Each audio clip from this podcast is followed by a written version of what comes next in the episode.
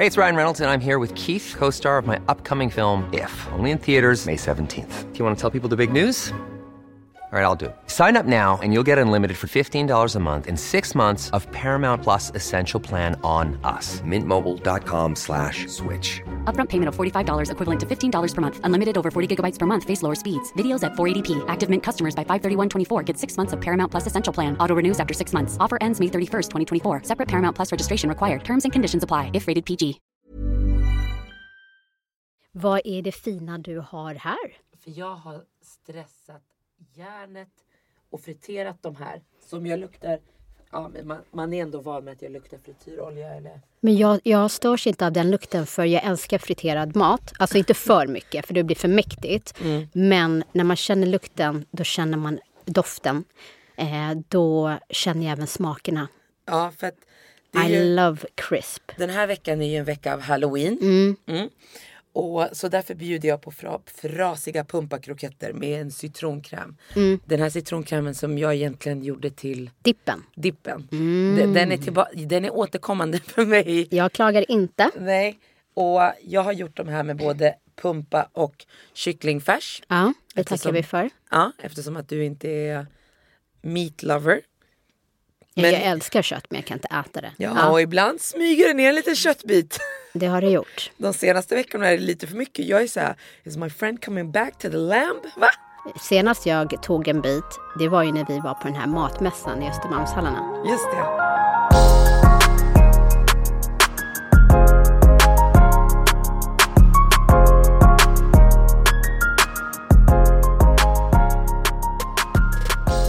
Alltså när jag var på den här afterworken för typ två veckor sedan.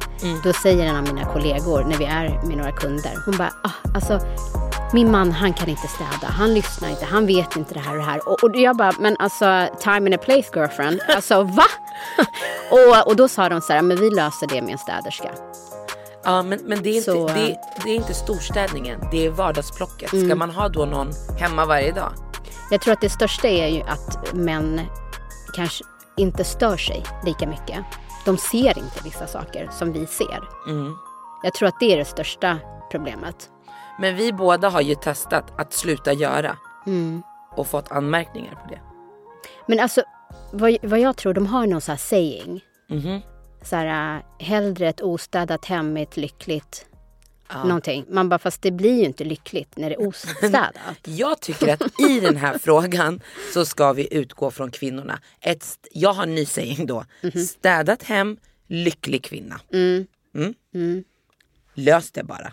Get with the fucking program. Or else you'll be out in the streets. ja, men tillbaks till din maträtt här. Ja, frasa på höll jag på att säga. Det, vet du vad, jag måste säga att den här mikrofonen är lika störig som en man.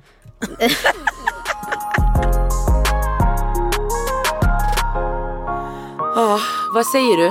Får jag, vad, får jag, vad får jag för betyg på? Du har aldrig betygsatt min mat. Så jag bara, mm, så gott. Det, jag gillar inte att sitta i jury. En matjury, det är du som gillar det där. Ja. Nej, men jag, jag tycker att det var supersmarrigt. Framförallt med den här citronkrämen som jag är en, det är en stor favorit. Och jag älskar crisp. Mm. Och det jag gillar i det här det är att kycklingfärsen inte blir mushy. Mm, jag Förstår du vet. vad jag menar? Ja. Den är perfekt. Eh, Men så det är det gott här, Mm. med pumpan. Man har inte supermycket men den här sötman som kommer från pumpan. Många, Exakt. många tycker det är svårt och, och man sagt, men vad ska jag göra med pumpa? Och det man tänker på oftast är pumpasoppa. Men det finns det är väldigt gott. Ja men det är gott. Men, Men man det- kan använda dem med andra rätter också. Jag har gjort en skitgott gott recept faktiskt. På tal om pumpa som är säsong nu. På hasselbackspumpa. Mm, ja, men det såg jag. Hur gott är det? Ja, Har, du, har jag bjudit dig på det? nej, det har du inte. Det var dåligt. Men jag såg ju en bild när vi var på våran ICA. Det. På, din, eh, på Just ditt recept där. Men alltså det här tycker jag är perfekt att ha som tilltugg. Ja. Alltså så här, du vet, man kan bara plocka själv, sätta i en tandpetare och bara liksom doppa den här dippen. Ja, och många tycker det är svårt med just det här med fritera. Men tricket här är ju att dubbelpanera. Ja, okej. Och att använda sig av panko ströbröd. Det är long gone, hej då bobo. Så ägg, vetemjöl, panko. Och så börjar man om. Ja. Kommer du ihåg det när vi gjorde friterat fetaost? Yes. Yes! Thank you love! Och jag Ah. ska verkligen tänka på att inte smaska.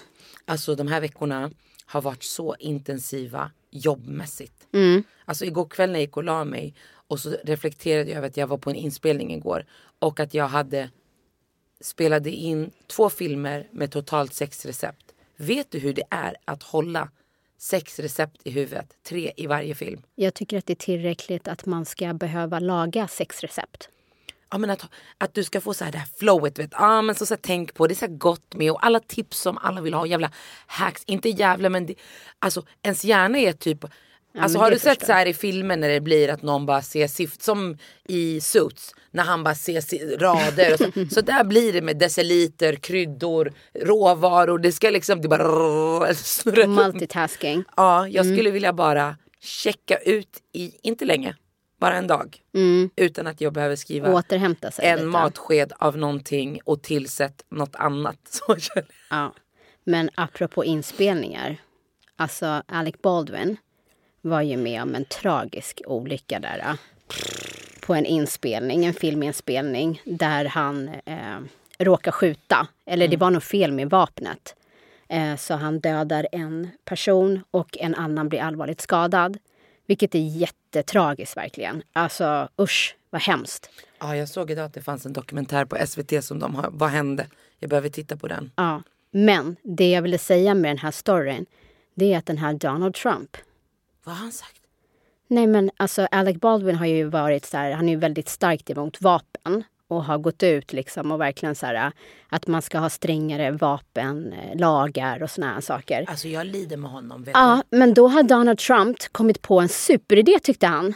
Så att han har tryckt upp t-shirtar där det står Alec, eh, Guns doesn't kill people, Alec Baldwin does. du?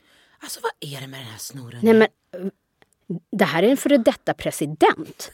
Han är ett skämt för mig. Nej men alltså det är ju typ så här Real Housewives som trycker upp sånt där. När de säger liksom ett coolt citat. Förstår du vad jag menar? Det här är Real House of Reunion. Det här är en före detta president, inte för ett litet land, Alltså- för USA. Och trycka upp, alltså är det en tragisk händelse?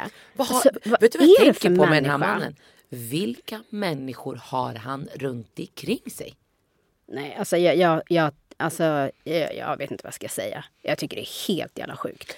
Jag förstår inte hur han, hur han orkar hålla på och att han ändå får det här spacet att hålla på på det här sättet. Nej men nu ska, Alltså, han, han får ju inte vara på Twitter och Nej, Facebook tror jag. nej, Så jag nu ska han skapa en egen plattform. plattform och tycker alla ska bojkotta. Ja, och man bara tycker så här, åh herregud, ska de samla alla likasinnade som Trump på en plattform? Det är jättebra. We're about to go down. No, ska de sitta där med sina briljanta idéer? Gumman, så det kommer bli, det är som Nuthouse. Du lägger alla knappar på ett ställe, låser dörren. Ja, men det här blir men samma. lyssna, deras dörrar är inte låsta. Jag vet gumman, men folk, de, den som väljer att gå dit får skylla sig själv. Nej, jag tycker inte att man ska samla för att de skadar inte varandra. De vill skada andra. Jo men jag vet, men vad ska de till slut göra då när de sitter där och hatar? Det är bättre än att de ska hata i våra forum. Nej, alltså jag tycker inte han ska få en egen plattform. Nej Absolut jag säger inte, att jag tycker det men jag känner ingen rädsla för det. För att, alltså, att ha honom i Instagram och Facebook där han bara Men skjuter det är ju ut inte det hans mål. Alltså han har ju säkert högre mål. Det var ju som ingen Ja, men trodde gumman. att han skulle bli president. Man Alla företag åt det. han driver går i konkurs, låt han hålla på. Han misslyckades som president. Den här killen, Man jag ska kan inte inte... underskatta honom. Nej jag vet men jag, jag är så förvånad över en person med så många fails som honom. Och han har inte en chans, han har en miljon chanser. Han är bankrutt, han gör kriminella handlingar, han fuckar upp, han rival people, att attackera. Alltså, och, han och bara, ändå lyckades han bli president. och han bara går vidare som ingenting. Mm. Det är han och Kim Kardashian. Åh herregud. Men. Alltså min mamma också. Alltså den här passan. Vad har hänt? Jag ringer henne idag. Mm. Alltså hon, hon förstår inte ens vilken bra man hon har och vilket liv hon lever. Jag bara, vad gör du? Hon bara, precis, jag ska duscha och sen ska jag ehm, åka till Göteborg. Jag Mm. hade tänkt åka tåg men det är tre byten. Hon hör inte sig själv. Det är tre byten för min syrra bor där. Med tre byten är ganska saftigt. Hon bara, det orkar inte jag. Jag bara, okej. Ja, och så sa din syster att hon ska boka flyg till mig. Men jag vet inte om jag vill åka flyg. Samtalet börjar med att hon säger, jag är rädd för corona. Gumman, du vill åka tåg? Vad, du tror inte det finns corona på ett tre timmars tåg? Och sen hon bara, så istället din pappa han ska köra mig. Jag bara, Va, vad menar du? Nej, skjutsa mig. Skjutsa? Vem skjutsar någon till Göteborg? Vem skjutsar någon till Göteborg? Jag bara, och jag börjar lugnt och ju mer, tank, mer hon säger till mig ju argare blir jag, irriterad på henne. Hur hon kan ens komma på det som Hur ett förslag. kan, hur hon kan tycka det är okej. Det är rimligt. För hennes Ja. Men främst för hans skull. Va? Hon bara, han jobbar imorgon men han ska köra mig idag. Jag bara, så vänta mamma. Istället för att du flyger 25 minuter Jenny. Då så ska du alltså, din man skjutsa dig. Och ska han sova kvar där? Nej, nej. Nej, det behöver han inte göra. Ja, han ja. kan vända på en gång. Ja, och så tittar jag på klockan. När ska ni åka? Så, om några timmar. Uh, Okej. Så ni börjar inte ens åtta så han är tillbaka lagom till typ middag. Så att han har liksom varvat ner och Jag bara så, han ska köra dig dit, hej då och sen ska han köra tillbaka. Så det är ungefär åtta timmar tur och Ja. tur. Jag bara, alltså du ska till Göteborg, du gör den här resan till New York. Exakt. Jag bara, alltså va?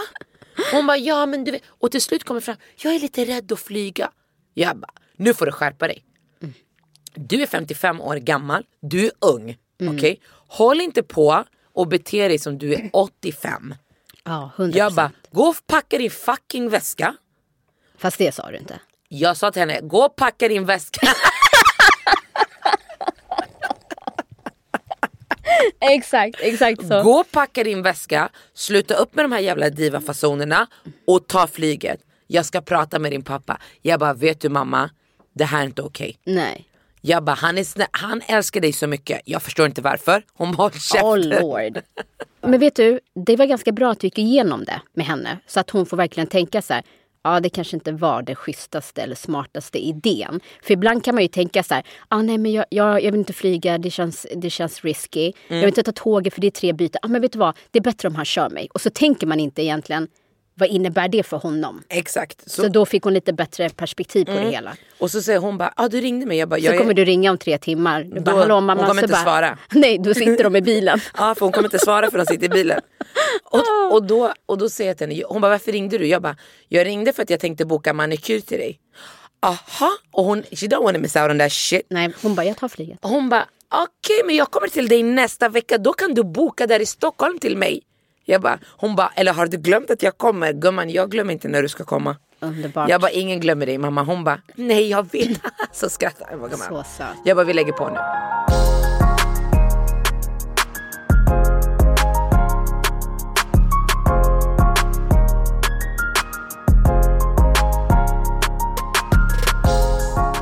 Förra veckan så delades det ju svinmycket eh, om den här dokumentären eh, Våra barn dör Ja, eh, om Järvaområdet. Så i helgen när mina barn var hos mina föräldrar så kollade jag på den. Den är inte superlång, det är bara en halvtimme. Och eh, alltså det, det, är, det är overkligt att det här är 20 minuter från där man bor. Och att det händer. Och en, en scen i den här, det var många, hela dokumentären berörde ju, men något som verkligen berörde eh, mig som kvinna, mamma, medborgare, det är en scen när inrikesministern ministern. Mikael Damberg kommer dit och ska ha ett möte med eh, föräld- några föräldrar i området. Området, Ja. Och inrikesminister beskriver han själv är då polisminister och en minister som jobbar med trygghetsfrågor. Eh, och under det här mötet med de här föräldrarna så är det en ung man som ställer frågan till honom och säger Har du som minister någonsin varit i ett rum eh, där hälften av alla kvinnor i rummet där mer än hälften av alla kvinnor i rummet har förlorat sitt barn på ett och samma område. Alltså för mig är det bara... Och, och då tror jag att han nämnde att 29 barn har gått förlorade åt gatuvåldet. Blivit skjutna. man pratar om det som en, en extraordinär situation, tror jag till och med. Man, alltså från polis, höga polischefer. Och, men för oss som, som jobbar med utredningen av det här så, så är känslan av att det händer ingenting. Utan vi får liksom traggla på så gott det går. som vi är organiserade nu så klarar vi inte av det.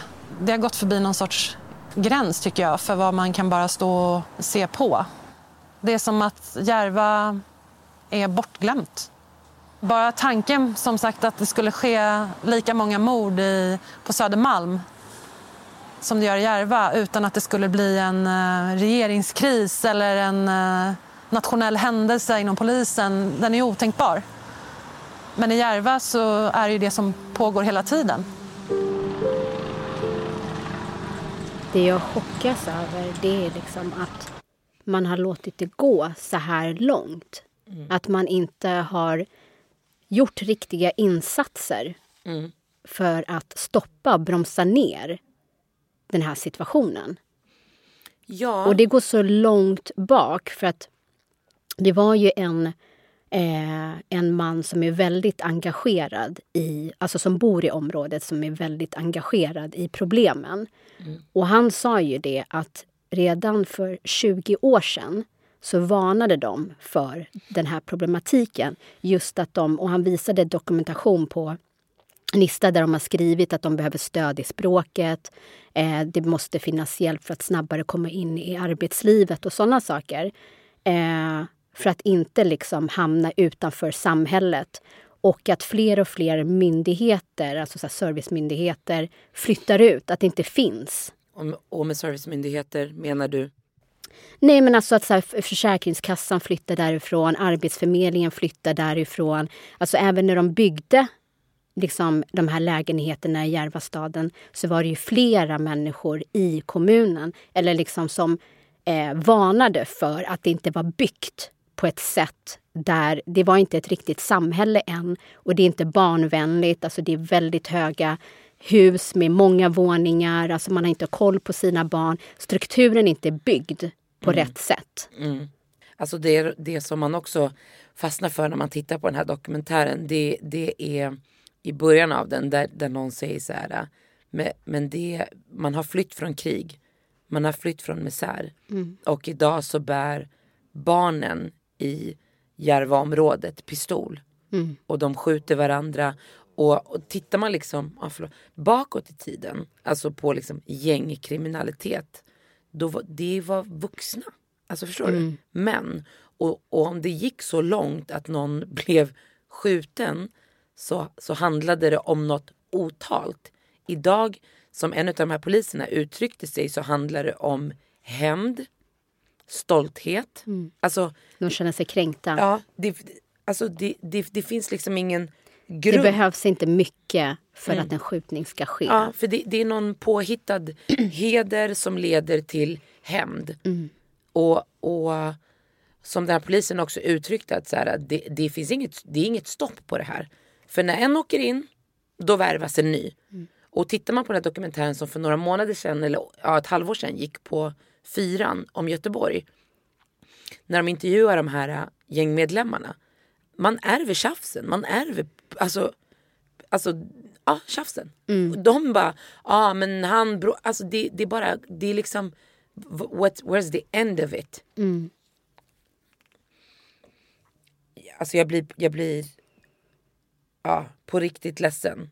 Och, och när jag tittar också på den här eh, inrikesministern eh, Damberg, Mikael, när han pratar och han eh, jag, jag, blir också upprörd och uppgiven över att han han, han, han säger så här, det har gått att vända trenden. Vi måste göra det här tillsammans. Och det enda jag landar i, så här, vad är det vi ska göra? De här föräldrarna sitter här och tittar man på kontentan av den här dokumentären så säger alla de här som är med, föräldrarna, de försöker engagera sig.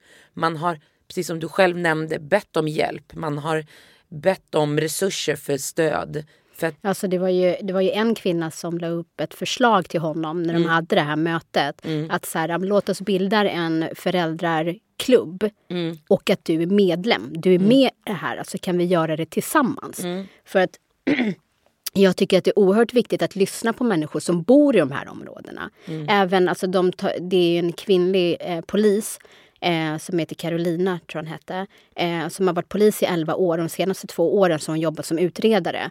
Och hon liksom känner så här, jag har alltid varit stolt över att vara en polis. Och den känslan har nu försvunnit och istället eh, liksom ersatts med eh, att känna en hopplöshet. Eh, för att hon och hennes kollegor hinner inte utreda alla mord eller försök till mord. Eh, och hon känner inte heller att liksom, de som sitter högre upp, polischefer och sånt, att de gör någonting. Och hon känner liksom så här, vi hinner inte. Alltså det, det är alldeles för mycket, vi behöver hjälp. Och just den här frustrationen och hopplösheten. Och då att vara en person som bor i det här området dessutom. Och att känna att så här, jag bor i ett område som alla har glömt. Det är ingen som bryr sig om vad som händer här. Alltså hur, hur ska man inte få en känsla av utanförskap och att få den här vi och dem? Men det så- ingen bryr sig. Och det var det jag också ville säga. Det, det är just det, det är precis det det handlar om. Att det är utanförskap. Det är utanförskap som skapar det här. Man, man tillhör ingenting. Alltså ens föräldrar kanske inte har språket. För det minns jag att man pratade jättemycket om i den här dokumentären där man pratade om det gängbråket som är i Göteborg. Där man där en av de här killarna då som är med i ett av gängen och verkligen var så här, nej jag bryr mig inte, det är dödad eller blir dödad. Men när man liksom gick djupare in på det, där han var så här, mina föräldrar gick till jobbet innan jag vaknade. Det var, fanns ingen som tog emot mig när jag kom hem. Och inte för att det är dåliga föräldrar utan de gör vad de måste. De tar de jobben som de får på bästa sätt. Men om, om, vi, om samhället ser ut så här och du kan slita dag från morgon till natt och du fortfarande inte får att gå runt och sen så erbjuds din son, din, dina barn ser dig slita, de kommer upp i ålder 15-16, man börjar bli medveten och någon erbjuder dem. För det finns ingen förälder där att ta emot, det är ingen som har koll på vad de gör. För att man måste jobba på det här sättet erbjuder dem en möjlighet att tjäna pengar. För att samhället inte har släppt in dem. Eller det handlar inte om att någon har släppt in dem. Man har inte gett dem rätt förutsättningar för att komma in i samhället på rätt sätt. Ska du säga nej till att då kanske ha 15 000 i veckan på fickan? Ja, och det här är dessutom barn också. Ja, Så att man inte... är inte helt mogen Nej. i tänket. Alltså det som jag lyssnade på en ljudbok med Martin Mutumba. Mm. Eh, och han var ju i en situation där föräldrarna jobbade, då fick det inte att gå runt. Det är svårt, ibland hade man svårt att liksom få ihop det till mat och sådana saker. Och han berättade ju att när han gick till affären med sin mamma eh, då kunde han sno med sig typ så här ett paket kyckling. Eller om hon sa att han skulle gå till affären, då tog han med sig mer. Och så gömde han det liksom längst bak i frysen så att hon inte skulle märka. Mm. Det är ingenting som, alltså det är inte som att han snodde godis eller en kexchoklad till sig själv. Nej. Utan det är att se sina föräldrar kämpa Struggle, och mm. fortfarande så har man det tufft. Mm. Och för ett barn då att ha den här mogenheten att så här, nej det där tänker inte jag göra. Alltså, det, det är så... Men det är ju inte ett val. Det är att överleva. Det är att överleva. Det har kommit till den, man ser sina föräldrar kämpa, man vill inte belasta. Och så vill, alltså barn är ju så. De är ju så i små handlingar när de är barn. Och sen så växer det med en och så lyckas man bli mogen i det för att man får stöttning och guidance. Men om ens föräldrar sliter. Eller, Ja, och sen så tror jag också så här, alltså det här är mm, liksom, eh, det är människor som har kommit från krig till exempel eller liksom från ett annat land där man har en annan kultur när det kommer till barn. Eh, att liksom om i sitt hemland, om du släpper ut din unge, då vet man om han gör något dumt eller liksom så, så är grannen där ute och hon kommer säga till som att det vore hennes egna, eget barn. Förstår du? I Sverige har man inte samma grej, man vill inte säga till andra. Alltså, it takes a village to raise a kid. Absolut. Eh, så att när du då kommer till Sverige och kanske bor i de här höghusen, du släpper ut din åttaåring, du har ingen koll på vad han gör. För du har inte den mentaliteten av att så här, okej, jag måste veta vilka han umgås med eller du vet, för att man, man kommer inte från det. Och det blir en problematik och du kanske inte ens har möjlighet att finnas där eller att de går på aktiviteter. Du kanske inte får ihop det ekonomiskt. Alltså back in the day, fotboll var en billig sport. Idag kostar det flera tusen i, i terminsavgifter. Och om ett barn då inte har någonting på sin fritid att göra och man börjar hänga ute medan mamma kanske tror att han står vid gungan och har sig. Och så är det andra där som börjar rekrytera. Det är det man måste tänka på. Det kan lika gärna vara så att han blir rekryterad vid Gungan. Man tror alltid Exakt. att det är en, Det blir bara yngre en och klubb yngre. och så går man in till den här klubben. Och, Alltså, många har nog inte ens ett val. Nej, alltså de kan bli hotade till Exakt. att liksom... Och det får man ju tänka på. Alltså, de här eh, människorna i det här Järvaområdet nu har ju kommit med eh, 34 olika punkter på vad de känner behöver göras för att få ett slut på det här. Och sen har ju även regeringen och andra eh, politiker eh, skrivit ner en massa punkter. Och när man läser de här olika så är det allt som har med myndigheter och politik att göra är bara fokus på strängare straff. Eh, alltså det ska vara visitationszoner. Eh, det ska vara, alltså om du bara tillhör ett gäng så ska du kunna bli åtalad för det. Det är bara fokus på symptomen. Medan människorna i det här området, de lägger mer fokus på orsaken. Liksom att vi måste ha mer resurser här. Vi behöver inte fler poliser utan bättre poliser som förstår hur man pratar med de här ungdomarna. Eh, vi behöver psykologer. Förstår du? Gr- te- Terapigrupper. Alltså i vanliga fall liksom när det Stöd kanske... föräldrarna. Ja, men I ett annat område där kanske sker en skjutning. När de kommer till skolan så kanske man sitter tillsammans med läraren och pratar för det är en traumatisk upplevelse. Sånt finns inte i de här områdena. De kanske liksom har varit med om att höra om en skjutning som hände kvällen innan. Sen ska de gå till skolan och ingen pratar med de här barnen. Alltså det som man ser när man tittar på de här två olika listorna det är ju att det finns en extremt medvetenhet om faktiskt vad som händer i de här områdena när man tittar på de här 34 punkterna. Av versus, Järva- Mm. av Järvaområdet versus vad, vad alltså politikerna kommer med, med förslag som du säger där man pratar om skärpta straff, längre straff, straff för att bara ens associeras med gängmedlemmar. Och det som, det som jag fastnade på här är så här, de vill ha läxhjälp, alltså sån här basic Ja, stuff. De exakt. vill ha läxhjälp. Ja, deras föräldrar, det är svårt. Det är lätt för oss att sitta här, vi är födda här eller kom hit när vi var små och vi har lärt oss språket, har fortfarande vårt språk. Vet du vad, jag är född i Sverige, jag har lärt mig svenska och mitt hemspråk. Alla har inte den. Och Man kan inte utgå från att det är lätt. Om du har bott i ett land där du dessutom har varit med om hemskheter så kanske man inte studsar in här och tänker så här, gud svenskan. Min mamma hade, jag hade turen. För när jag var liten då tog samhället emot mig. Jag hade läxhjälp, jag hade läxläsning, jag hade lärare som var engagerade i att få oss som kanske hade utländska föräldrar som inte hade det lika lätt med läxhjälp, läx, alltså läxläsning. Vi fick hjälp. Så såg det ut då. Min mamma var 24 år gammal och var ensamstående med sex barn. Sex barn. På, när jag växte upp då såg det annorlunda ut. Om min brorsa hängde med någon som min mamma var såhär, det här är inte bra för dig. Han är inte bra för dig. Och då var det inte bra för dig att han rökte sig på skolgården. Ja, exakt, exakt. Det var inte på tal om att bära vapen eller kniv. Det var röka sig som var det värsta eller att man drack alkohol på fester. Min mamma kunde säga till min brorsa, om jag ser dig med honom, du får se. Förstår du? Du kommer få se. Om han får, hon frågar ju lärarna, har han umgåtts med honom? De bara, ja. Hon bara, jag kommer imorgon. Så hon gick till de här pojkarna, ni ska inte umgås med min son. Och då respekterade man det. Det var ingen som skulle ladda en pistol och skjuta min mamma för att hon hade, det såg helt annorlunda ut. Föräldrarna hade en helt annan alltså, respekt i hur samhället var uppbyggt. Man hade en sån respekt för föräldrar. Det spelar ingen roll om det var min mamma eller din mamma. Eller en vuxen tilltalade ett barn. En ju, du var tyst och du lyssnade. Så ser det inte ut idag.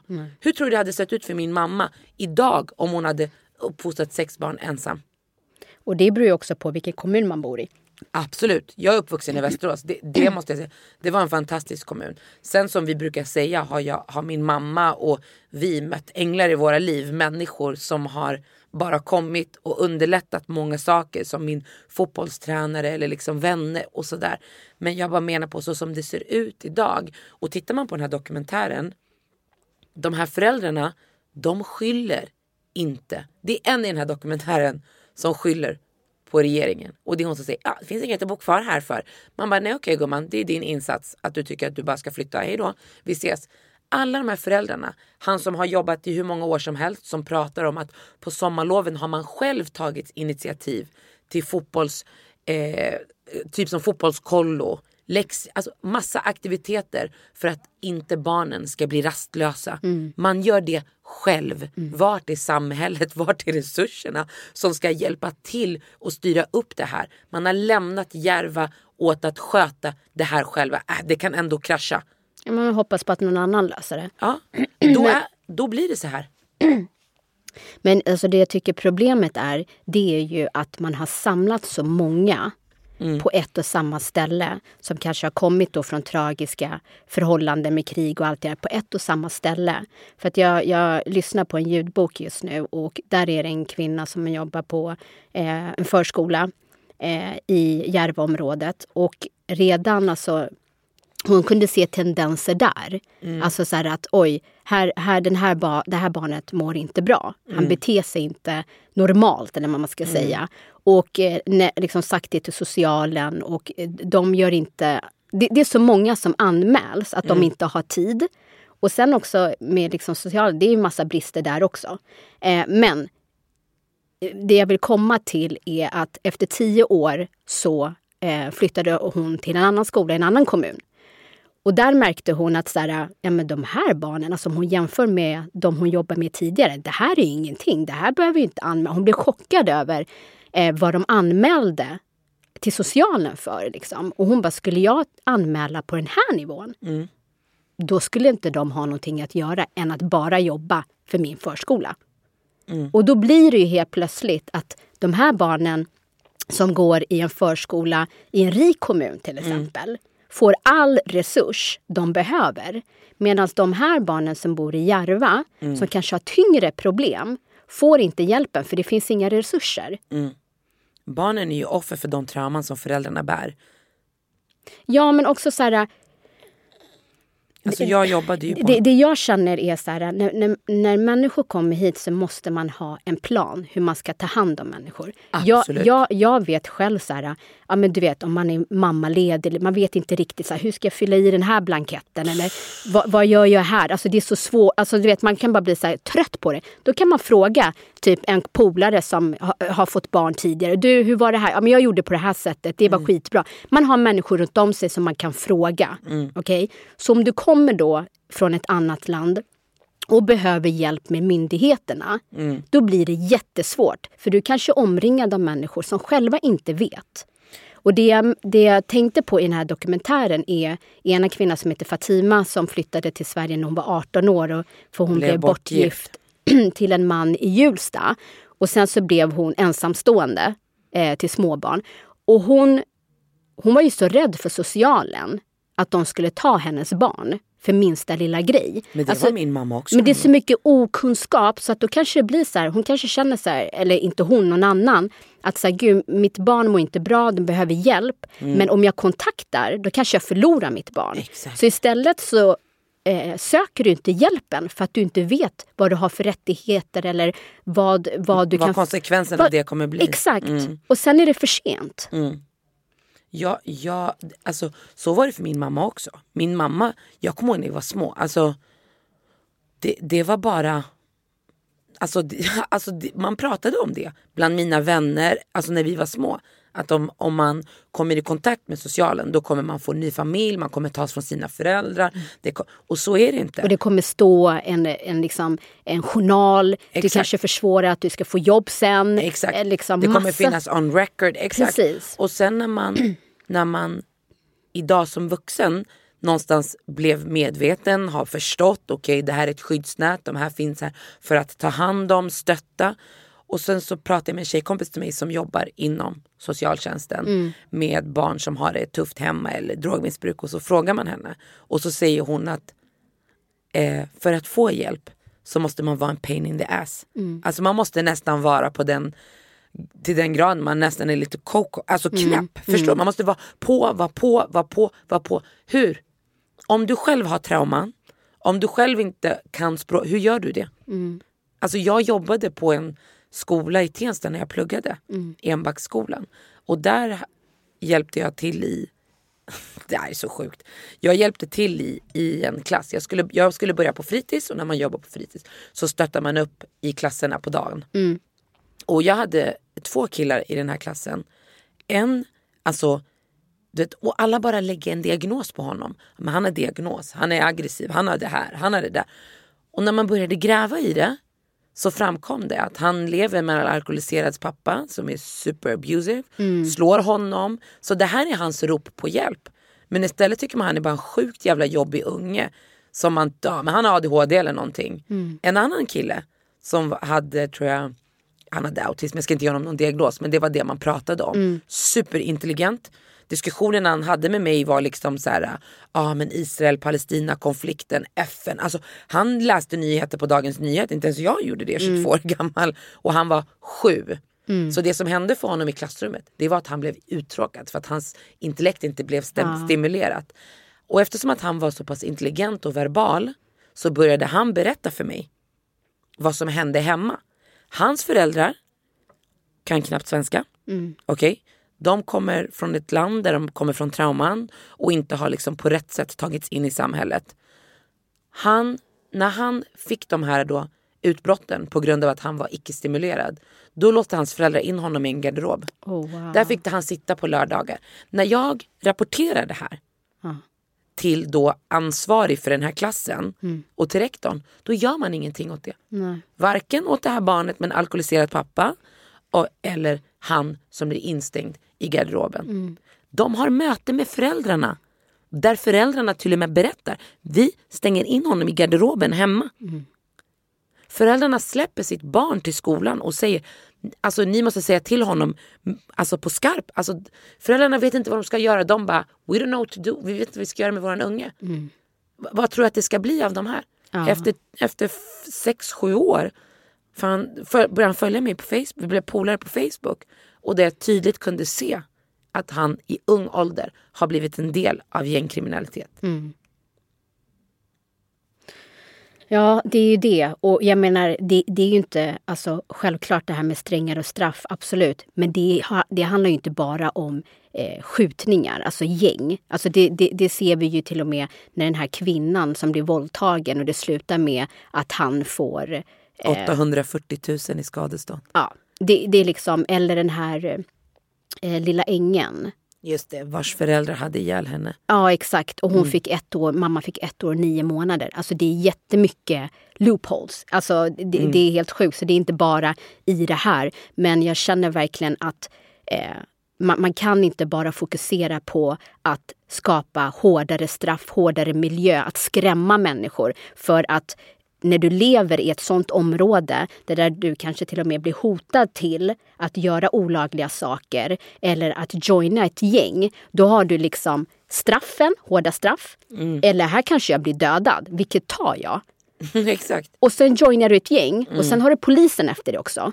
Och det är där jag känner så här, det, det, det, det kan vara farligt när man bara stirrar sig blint på att bara göra straffen hårdare. För att då blir det liksom så här, vi har fortfarande inte jobbat på orsaken till varför det ser ut som det gör. Ja, men vadå? Om, om den yngre generationen tycker att det är try- ett tryggare val att välja gängkriminalitet före polisen. Jag, men- jag, jag, alltså jag, jag menar Så bara är det på... ju hål i huvudet redan.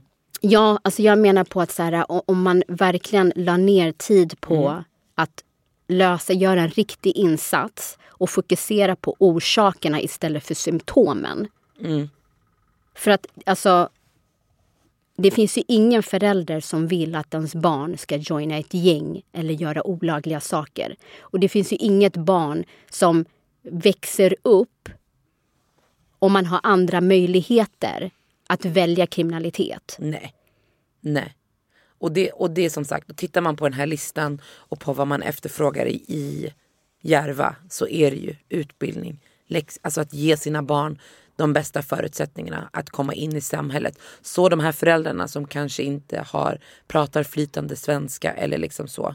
Ja men där är också så här, vill få- språkkunskaper, alltså hjälp till på det sättet. Ja, men. Som de sa till redan för 20 år sedan att varna för det här. Mm. Men man bara blundar och blundar och blundar. Och jag, jag lyssnade på eh, någon intervju också där det var krimi- alltså, eh, medlemmar i de här gängen som, där vissa försökte ta sig ut. Och då finns det ett program som Fryshuset eh, arrangerar. Och då måste det kostar ju pengar så då måste kommunen där du bor i betala för det här. Och då är det flera som har fått avslag. Men så är det ju med stödboenden och allting. Jo men det är så här, men vänta okej. Så att vi försöker då få människor att inte liksom joina gäng eller att de ska gå ur gänget. Och det krävs sjukt mycket för att man ska komma till det stadiet att man vill lämna. För det är både rädsla, det är allt möjligt. Så när du väl tar det steget, då får du avslag. Så liksom, vad, vad, det, liksom, det kommer ju bara kosta mer pengar. Då sitter man och tänker, ja men det kostar mycket pengar, det kan vi inte göra. Men in the long run Så, så kommer det ju kosta mer. så frågan är egentligen varför man inte satsar pengar på resurser rörande utbildning, språkkunskap, alltså den typen av aktiviteter i den här kommunen. Mm. Och i alla utsatta kommuner. Varför satsar man inte på det? Nu pratar vi specifikt om Järva för att det var det dokument, alltså Ja, dokumentären handlade om. Varför, välj, varför, har man, varför finns inte det? Varför finns inte den här hjälpen redan från tidig ålder? Varför ser man inte till att skapa program som hjälper föräldrar att, alltså, till bättre svenska? Varför, varför gör man inte det? Alltså SFI i all, i all, i all ära men, men att lära sig språket lär man sig inte. Det är som hur blev, folk brukar fråga mig, men hur lärde du dig flytande marok- alltså arabiska, marockanska? Man bara, ja det var för att jag två månader om året spenderade somrarna där. Så att, att vara, att sitta i en SFI-grupp med människor från samma land som inte pratar svenska, alltså det kommer ju inte att Nej, men det är ju samma sak som när jag gick i gymnasiet och jag läste spanska eller franska i tre år. Snälla, hade jag åkt till Frankrike och bott där i tre år, då hade jag ju kunnat Jo flytande. men det är det jag menar, men i, men i en klass av att plugga franska, Exakt. då sitter ju flera som vill, alltså jag bara menar, de här kommer ju att plugga, sen kommer de gå ut därifrån och prata sitt språk. Då är det bättre att blanda en arab, en latino, en etiopie, en somalier. För de kommer tvingas, för de kan inte prata något annat språk då än svenskan. Men om majoriteten som man ser i Järva, där man i den här dokumentär, dokumentären främst pratade om somalier. Om man, Svensk-somalier. Ja, svensk-somalier. Om man sätter dem typ i SFI och alla de har samma språk. Det är ju lättare för oss att prata svenska om vi åker till USA. För du och jag har ju svenska som modersmål. Än att vi skulle prata engelska. Så det är när man utmanas där det inte finns någon som kommer förstå ett ord av mitt hemspråk som man kommer att lära sig. Så att jag bara menar, alltså, att som du sa, att sätta en och samma folkgrupp på ett och samma ställe. Med traum- med, med, de kommer från samma land, så de kommer med samma trauma allihopa. Hur, hur ska de ta sig in? De får inte ens hjälp att hantera sina känslor. Hur?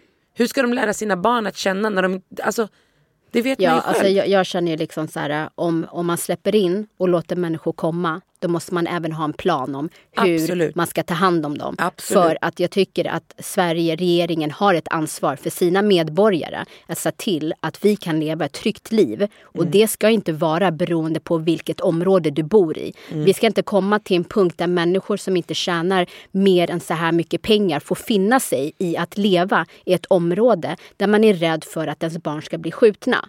Absolut. Jag håller helt med. Det ska inte, hänga, alltså det ska, det ska inte vara en ekonomisk fråga Nej. att leva i trygghet. Nej, och det som jag känner också, den här Mikael Ja, Damberg. jag måste bara säga gällande honom. Det var en kvinna som intervjuade honom och så säger hon så här. Ja, men vad får du för känsla i kroppen när du läser, får ett meddelande om att det har skett en till skjutning? Han bara, men det får jag varje dag. Liksom. Hon bara, okej, men nu pratar jag med dig förälder till förälder. Liksom. Eh, ja, om dina barn ska gå på en fest, finns det något område i Stockholm där du känner att nej, där vill jag inte att du ska vistas? Nu fick jag inte höra svaret på vad han svarade på det här. Men 100 procent att, det- att han har områden där han inte vill att sina barn ska umgås eller hänga. Jag vill inte heller det. Inte ens de som bor i Järva vill vara i Järva för det ser ut som det gör. Exakt. Eh, och då har han ett sen helt plötsligt, inte bara som förälder, utan som en minister, att se till. Varför blundar man för det här då? Men det, det såg man ju också. Det var ju en skjutning förra veckan. Och, och den här polisen i den här Våra barn dörs dokumentären säger så här. Skulle det här hända på Södermalm. Då skulle man aldrig vara tyst eller blunda för det på det sättet som man gör. Där de Exakt. går på knäna och försöker traggla fram i vad som händer där. Hon sliter med, med vad hon har. Och sen så sker en skjutning eh, på Södermalm. Och när jag slår på tvn och tittar på Nyhetsmorgon då säger programledaren en skjutning på, i vårat Södermalm. Man bara, ah, okej. Va, varför?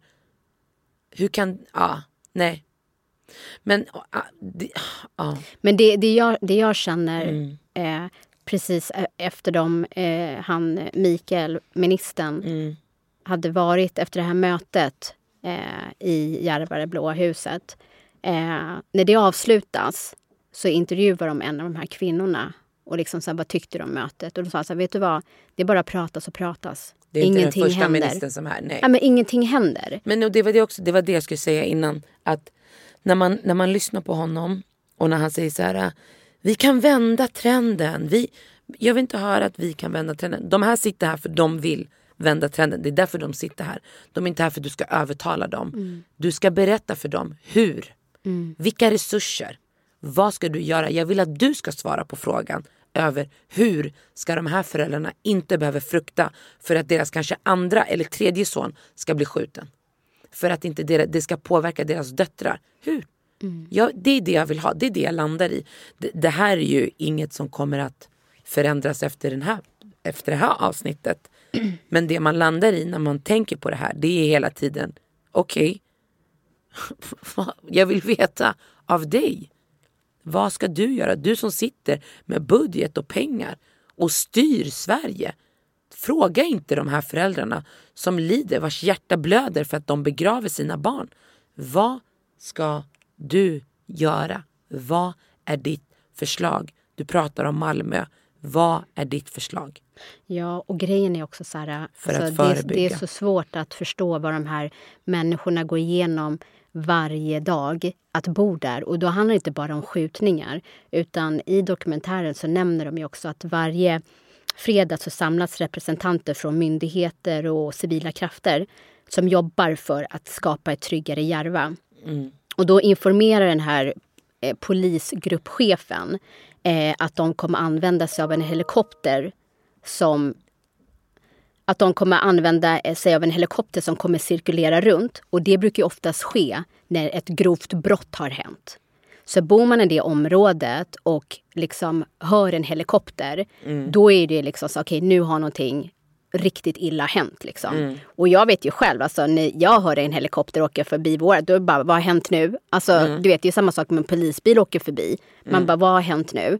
Eh, men då säger de då att de kommer börja använda den här helikoptern eh, I mer eh, brottsförebyggande. Och då säger den här mannen okej men det här är viktigt att det kommer ut till allmänheten.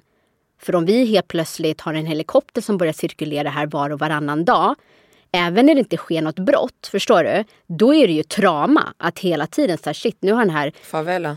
Ja, men alltså, så att det är också så här viktig information som måste komma ut till alla. Men hur kan det vara? Hur kan man tycka? Det är återigen till när man tittar på regeringens förslag. Det är bara att sätta skräck, skrämma. Jo men det, det tycker jag, så länge informationen kommer ut så tycker Jag inte tycker jag, inte att man ska det... lägga sina resurser på att det ska vara någon helikopter. Nej, men ena behöver inte utesluta det andra. Ja, men så blir det ju. Ja, men exakt. Fokus har varit, ligger mycket på just hårdare straff eller liksom att skrämmas. Skrämma. Som jag sa innan, symptomen och inte orsaken. Mm. Och det hoppas jag verkligen på att man en, alltså gör en kombination, bjuder in, eh, liksom göra, precis som den här kvinnan sa, att skapa en grupp och bjuda in. Eller att han är medlem där. Varför ska han inte kunna vara det? Jag vet att han har sjukt mycket att göra, men vet du vad? Det här alltså, måste man lägga fokus på. Det går inte att blunda mer. Med tanke på att han, han är en trygghetsminister. Exakt.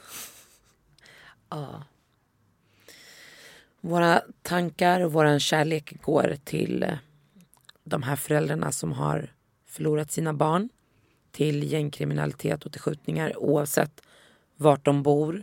Eh, och vi kan inte annat än att hoppas att regeringen och, och kommer ta ett ansvar och att de kommer hitta en plan som är liksom på riktigt. Du, du hade ju lyssnat på någon som sa att Alltså det kommer bli värre innan det blir bättre. Eh, och det man vill ha är ju självklart en långsiktig plan som ska vara hållbar. Så man vill ju inte att det ska vara något som löser sig idag. Man vet att det kommer inte gå att det ska lösa sig på en handvändning. Men jag tror för, för allas skull, alltså oavsett var man bor i Stockholmsområdet eller i Sverige så behöver man veta att det finns ett sätt att hantera gängkriminalitet. För det här är ju något som sprider sig. Ja, och jag tycker att människor som...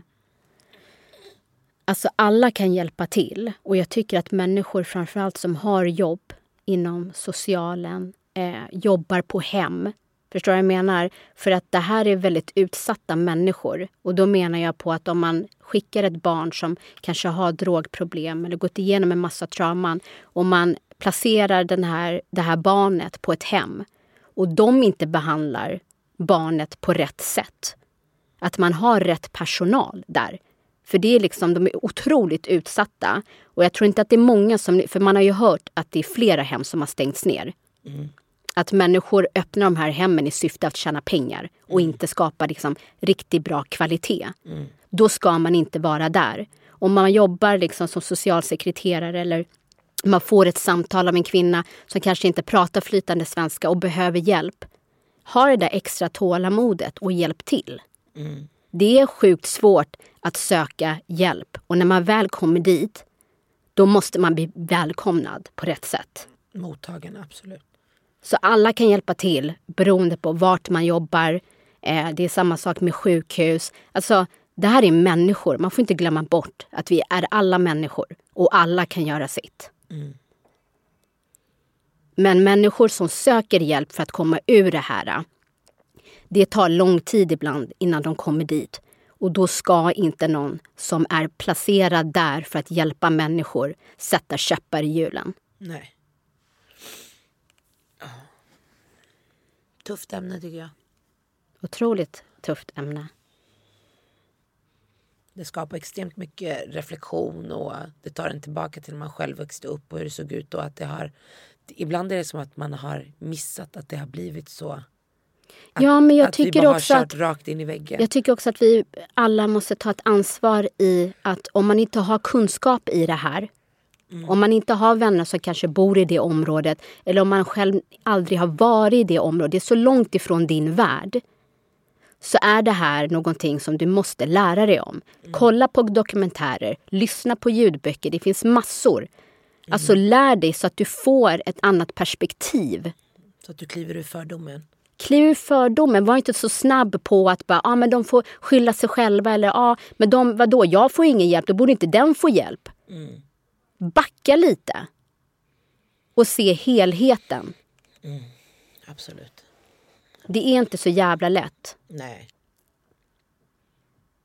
Nej. Gemensamt ansvar, absolut. Alla kan bidra. Absolut. Tack för att ni har lyssnat den här veckan. Ja. Receptet hittar ni på vår Instagram. Vi hörs igen nästa vecka. Ha en trevlig helg. Ciao. Puss. En podd från Allermedia.